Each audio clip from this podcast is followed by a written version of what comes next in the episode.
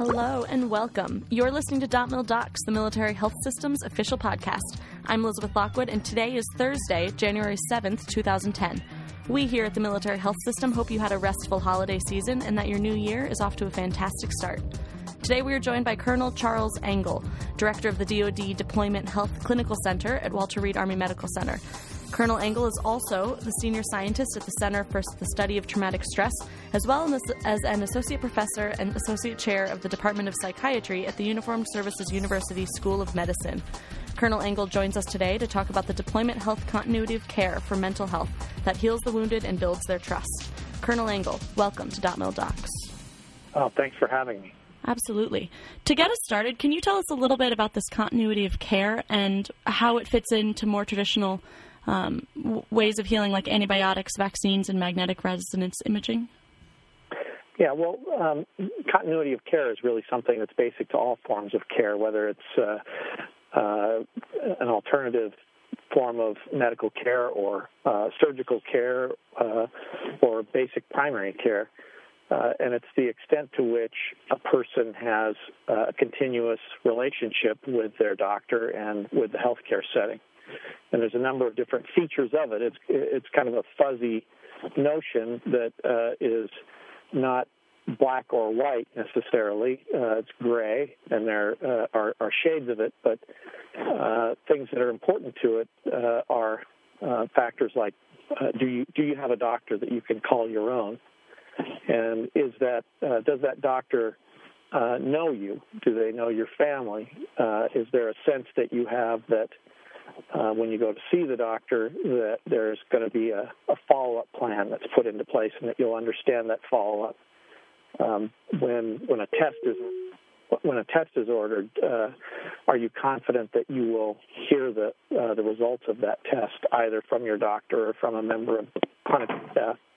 And, and these are these factors are things that um, uh, are indicators, if you will, of continuity of care. Okay.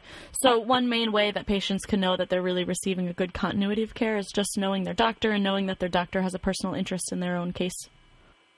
Right. I mean, if you think of if you think of medical care almost like a a string, and uh, that uh, happens uh, over a over a period of time, uh, sure. Uh, and and that at various points in the string there are knots, which stand for, you know, the times that you get ill. Uh, and you, would like to know that there are things that join those knots together so that uh, you'd like to have a, a sense that uh, your doctor and to some extent the clinical staff uh, at the place where you receive your care understand your big picture, your health picture, and uh, it's not just uh, you know you come into the clinic one day, you see a doctor you've never seen before, and they have to start from scratch and try and understand you know who you are, what your preferences are, and uh, and also what's your what's your health status that day. So then, tell me why continuity of care is so important. How does it make a difference in the patient's uh, medical experience? Well, continuity of care is important from a number of different perspectives. I mean, I, I think that uh, if you want to divide care up into broad uh, aspects, there's a, a part that's related to uh, technology and technical competence and then there's another part which is uh, we could call it sort of the human side of uh, of care.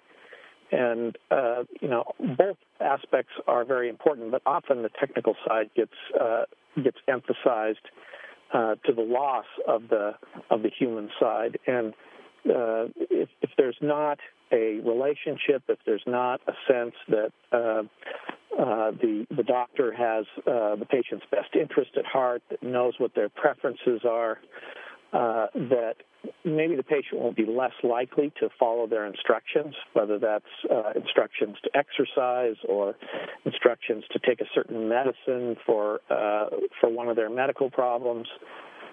So, in essence, you know, the, the world's best therapy uh, can be undone if continuity is not sound. That if there's not that, uh, you know, that joining between the knots, if you will, uh, that uh, you know, even even the best therapies don't get uh, don't get used by the by the patient. Um, and uh, another reason why uh, continuity is important is that uh, very seldom in medicine, in any area in, in, any area of medicine, do we find that the, you know the first treatment that we try right up front works great and is well tolerated with no side effects. Uh, in order to um, uh, identify the most effective therapy, there's a sort of necessarily a little bit of a trial and error process. In order to do that, uh, you have to be able to see the patient over time, and it uh, and it helps if it's the same person seeing the person over time, uh, and it helps if the doctor knows what it is that you're looking for as a patient uh, as the result from from this treatment. Uh, so, uh, you know, sometimes identifying an effective treatment out of the options available is something that essentially can't be done if there's not good continuity.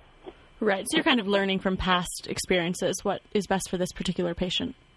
And designing future care, yes. Okay. So then, how how is the military health system doing in terms of providing a continuity of care to all its service members and families?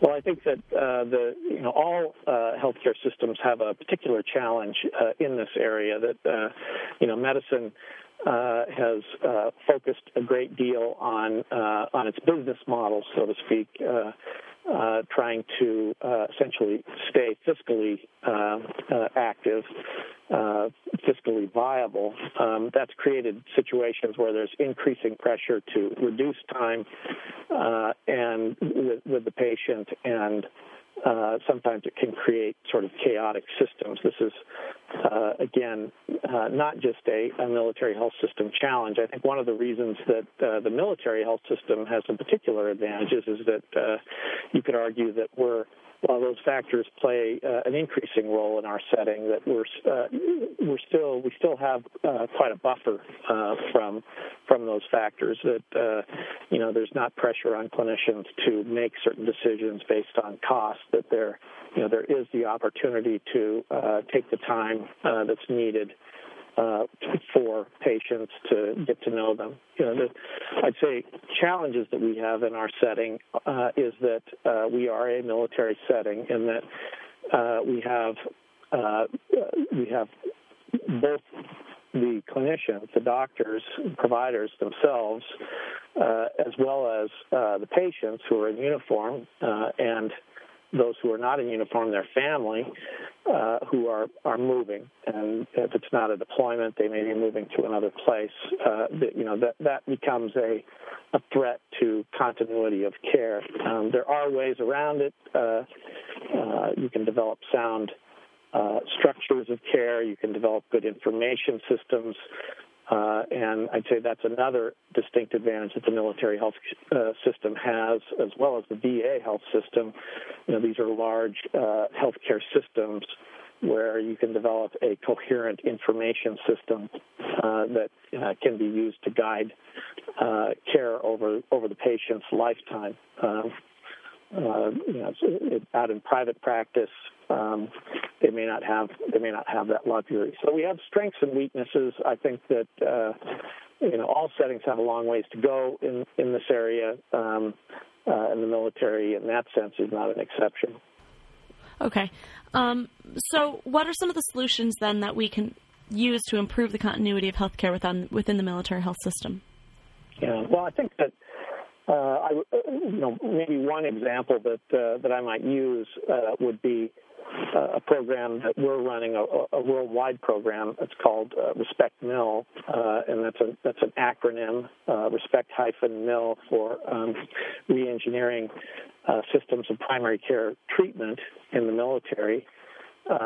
and specifically, we're focusing on uh, some uh, psychological health conditions in primary care, the, the, diagnosis and management of depression and post traumatic stress disorder, uh, which is, uh, as we know, because of the uh, recent deployments, that this has become an, an, increasing sort of public health issue for us in the military, and we uh, so we want to be, you know, on top of this. Uh, naturally, this is probably the, uh, you know, uh, a, a, perfect example where continuity is crucial because if you're not seeing the same doctor every time around, uh, it becomes very hard for patients to share some things that may be quite sensitive for them and and are quite unique to them. Um, so uh, what we are doing in Respect Mil is really sort of three major components.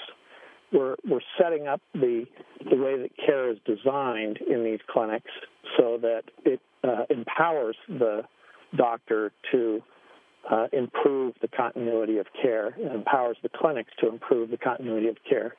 We're setting up uh, uh, the, the, uh, the, the, three main components uh, of the Respect Mil program are a prepared primary care practice, uh, the use of a care manager resource, and enhancing the connection uh, the interface, if you will, with uh, the the, uh, the specialist, the, the, behavioral health specialist, and uh, so using a screener in the clinic uh, and having all that information brought to the clinician so he can he or she can use their time uh, uh, as best they can, uh, and then using the care manager to ensure that there's uh, that touchstone, that, that one person that uh, that they can that can follow them, that they get to know uh, very well, that's helping that primary care doctor, and making sure that uh, the specialist is looking in and providing advice. It's a it's a team approach to care.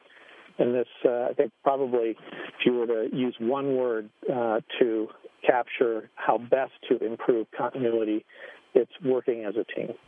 Okay, so it sounds like it's not just about providing top notch uh, care, it's also about building trust between the patient and the doctor and making sure everyone's working together to deliver the best care possible.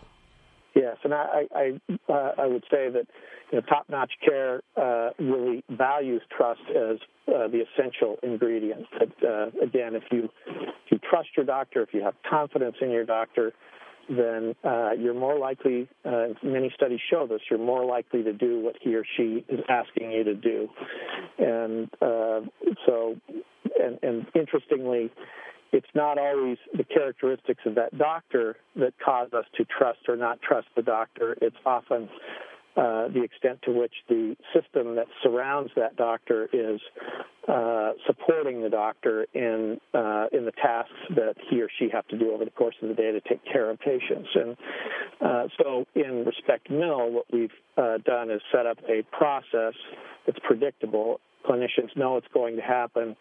Uh, they know how to ref- uh, how to set up uh, the uh, right relationship with a nurse for people who have needs. Uh, they know what the role of the specialist will be in that, and the and the clinician and the patient also has the opportunity to to uh, understand how that's going to work. There's literature that uh, that helps them to understand, you know, the reason that they're in the program and uh, and, and, the goals of, of the program and so on. So these things all uh, foster confidence, not only in the program but uh, but really in the in, in the clinician uh, and and that is what will make or break often the success uh, uh, or failure of treatment. Okay, we're going to take a quick break for the Dot Mil Docs Health Beat, news and information from the military health system. When we come back, we'll talk to Colonel Engel about the future of continuity and ways that the military health system can improve upon the care they offer service members and their families. Dot Mil Docs Health Beat. A team of scientists at the Uniformed Services University of the Health Sciences and the National Institutes of Health have published research finding that girls who participated in interpersonal psychotherapy may prevent excessive weight gain.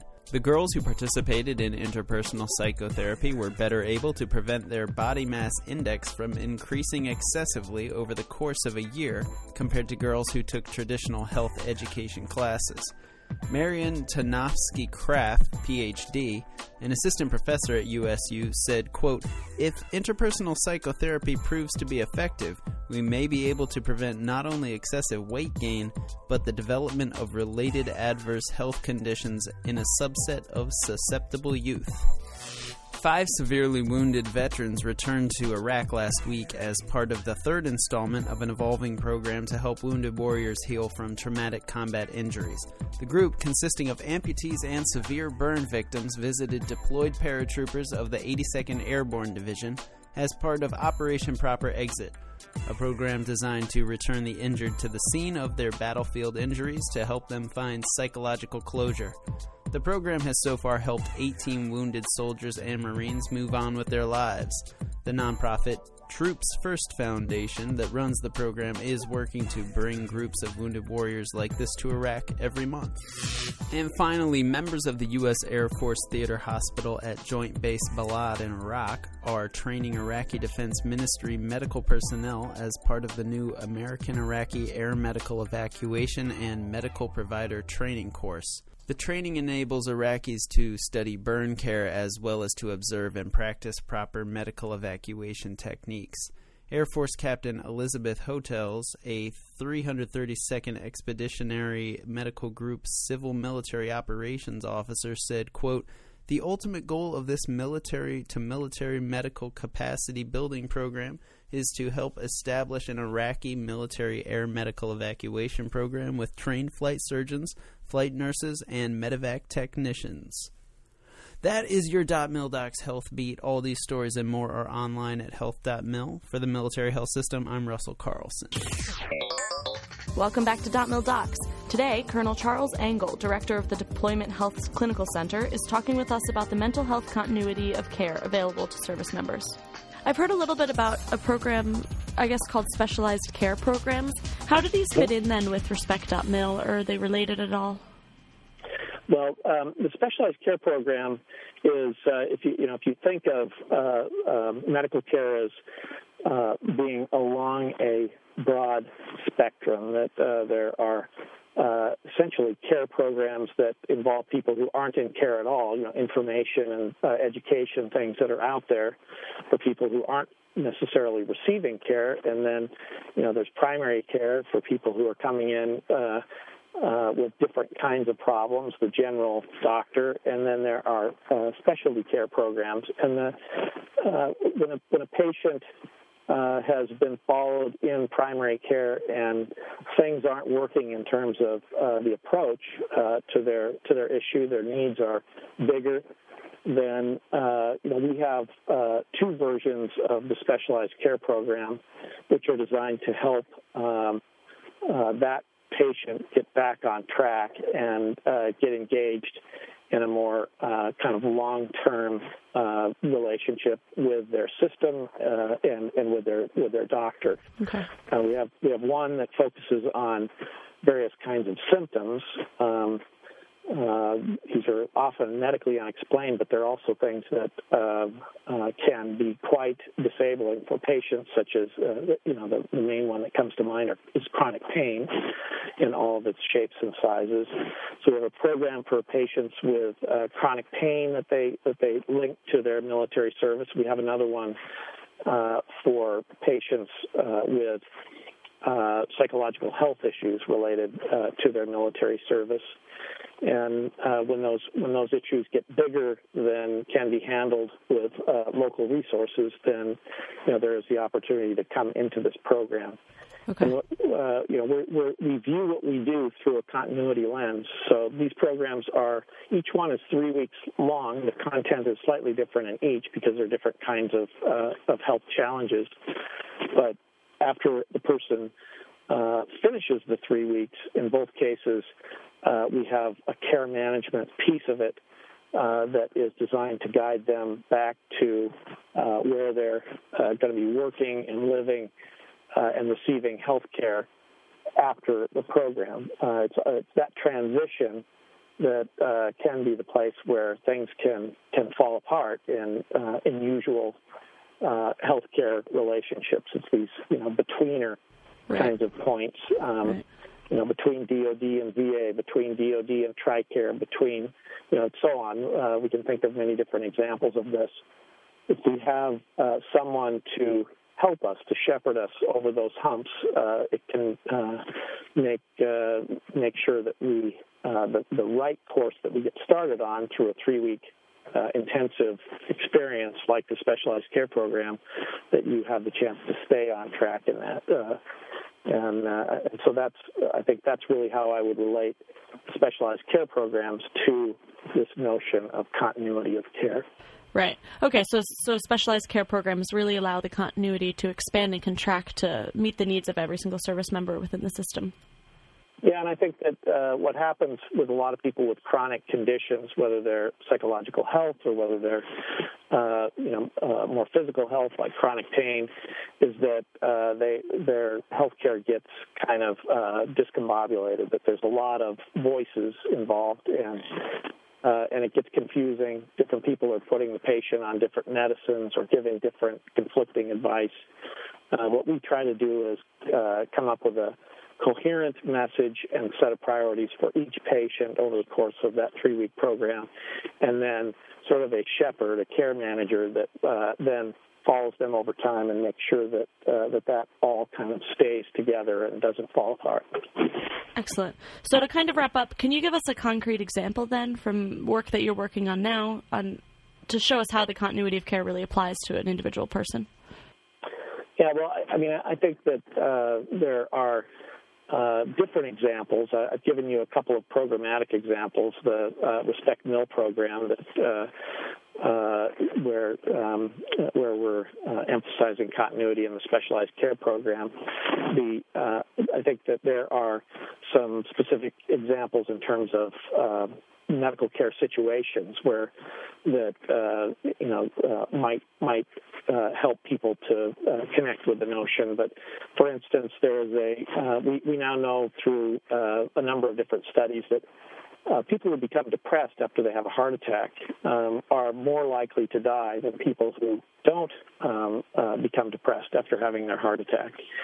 And we we know that um, there are some factors that, uh, that mediate that. Uh, there may be some biological factors, but there's certainly some psychosocial factors that uh, those people who become depressed that they uh, they're involved in uh, habits that aren't healthy. They'll uh, you know they may res- uh, they're less likely to quit smoking. They're less likely to take their uh, their cardiac uh, medicines and so on.